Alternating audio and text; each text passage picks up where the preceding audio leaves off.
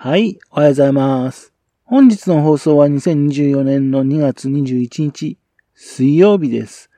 本日は第724回目のお話となります。このチャンネルは福島県郡山市在住の特撮アニメ漫画大好き親父のぴょん吉が響きになったことをだらだらと話をしていくという番組です。そんな親父の一言をお気になりまして、もしもあなたの心に何かが残ってしまったら、ごめんなさい。悪気はなかったんです。今回の番組に興味持ってしまったら、ぜひ今後もごひいきのほどよろしくお願いいたします。本日もショートバージョンです。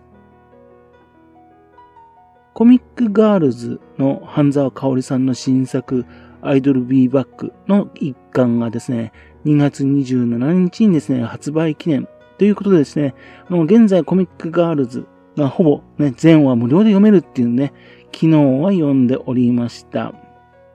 これ26日までの特別サービスです。コミックガールズ全9巻出てるんですよね。8巻の途中の4話まで読めるっていう形ですね。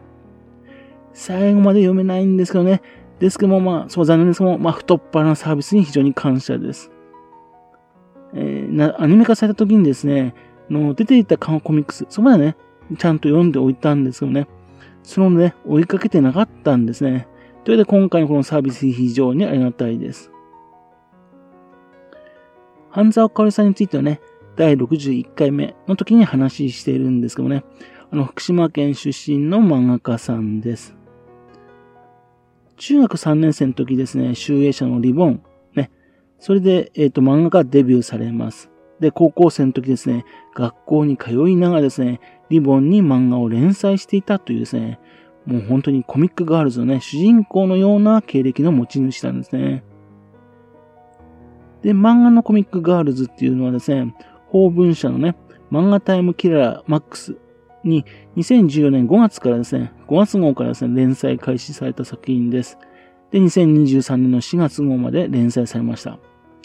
丸9年ね、連載が続いた作品なんですね。主人公はですね、燃えたカオルコっていう女の子なんですね。ペンネームはですね、カオスっていう名前ですね。カオス先生なんですね。で、連載開始時はね、あの、15歳だったんですよ。小学生に間違われる低い身長とね、長い三つ編みな特徴の方です。で、緊張するとね、あばばばばばっとなるで女子高生なんですね。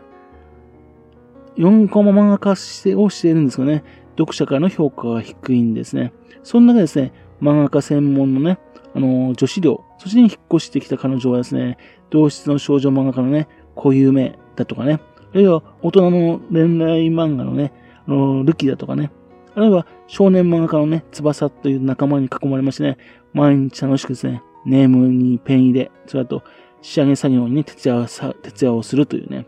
ちょっとね、普通と違う高校生活を送るというですね、可愛くてですね、面白い4コマ漫画だったんですね。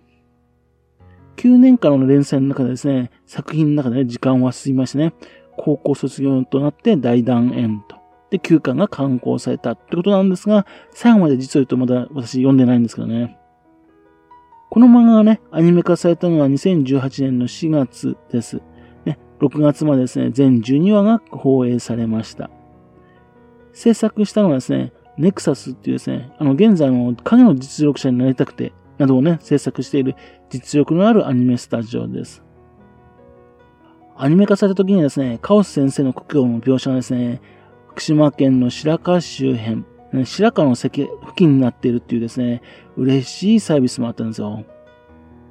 もちろんですね、当時連載されたものからね、話を集めてね、アニメ化されたわけですよね。連載が続いているわけでね、アニメとしてね、物語を作る関係ですね、一部内容をね、変更させされている箇所もありましたけどね、この物語をね、破壊するほどの中身ではなかったと思いますね。よくできたアニメーションだと思いました。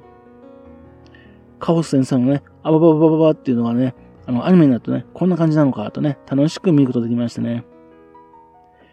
で、キララ系にしてはですね、珍しく漫画家っていうね、職業にも打ち込むストーリーでね、なかなか良いアニメじゃなかったと思うんですよね。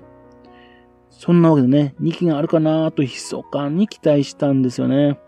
ですがまあ連載も終わったし、ってことでね、まあアニメ、前のアニメからね、5年経ってますからね、2期はないんでしょうね。残念な気がします。で、現在ですね、半沢香織さんがね、連載されているのはね、先ほども言いましたけども、アイドルビーバックっていう作品です。これはね、あの漫画タイムキラーマックス、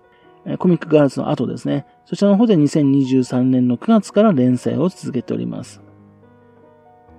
この作品ですね、ツイッターの方でね、連載が始まったっていうのは知っていたんですがね、実はね、まだ読んでないんですね。あの、半沢香織さんがね、好きなアイドルをね、主人公とした作品らしいんですね。ストーリーはですね、あのー、アマゾンのね、広告を使いますね、桜井杏樹は解散してしまったインディーズアイドルグループアイスビーチの元メンバー。一度は敗れてしまった彼女のアイドルとしての夢は、天才中学生ボカロプロデューサー、黒川椿との出会いによって再び動き出す。これは夢破れたインディーズアイドルたちの復活の物語である感じですね。うん、単行本の宣伝用のチラシにはですね、カオス先生もおすすめとね、って言うんで、ね、カオス先生がですね、顔つきでね、出てますね。コミックガールズの連載中顕著でしたよね。この9年の間ですね、キャラクターたちがね、どんどんどんどん可愛くなっていったんですよ。1巻と9巻でですね、同じキャラがですね、かなり差がついちゃってるんですね、変わってるんですね。さらにですね、このアイドルビーバックはですね、その延長線って感じでね、さらに可愛らしさがね、増してる感じするんですね。そして今回は職業はアイドルってことですね。自分にはね、ちょっとまず、眩しすぎる作品そうなんでね、ついていくのはちょっと辛そうなんですけどもね。ですも、半沢香織さんの作品だからね、面白そうだと思うんでね、どの作品かね、見ようかなと思っております。というわけですね、えっ、ー、と、半沢香織さんのアイドルビーバック発売記念で現在ですね、コミックガラスのね、ほぼ全話をね、無料で読めるよっていう話でした。アイドルビーバックもね、関数進むとアニメ化とかね、そういう話になるのかなって期待しております。はい。それではまた次回よろしくは、ぷんきちの高梨をお付き合いくださいね。本日も来てくださいまして誠にありがとうございました。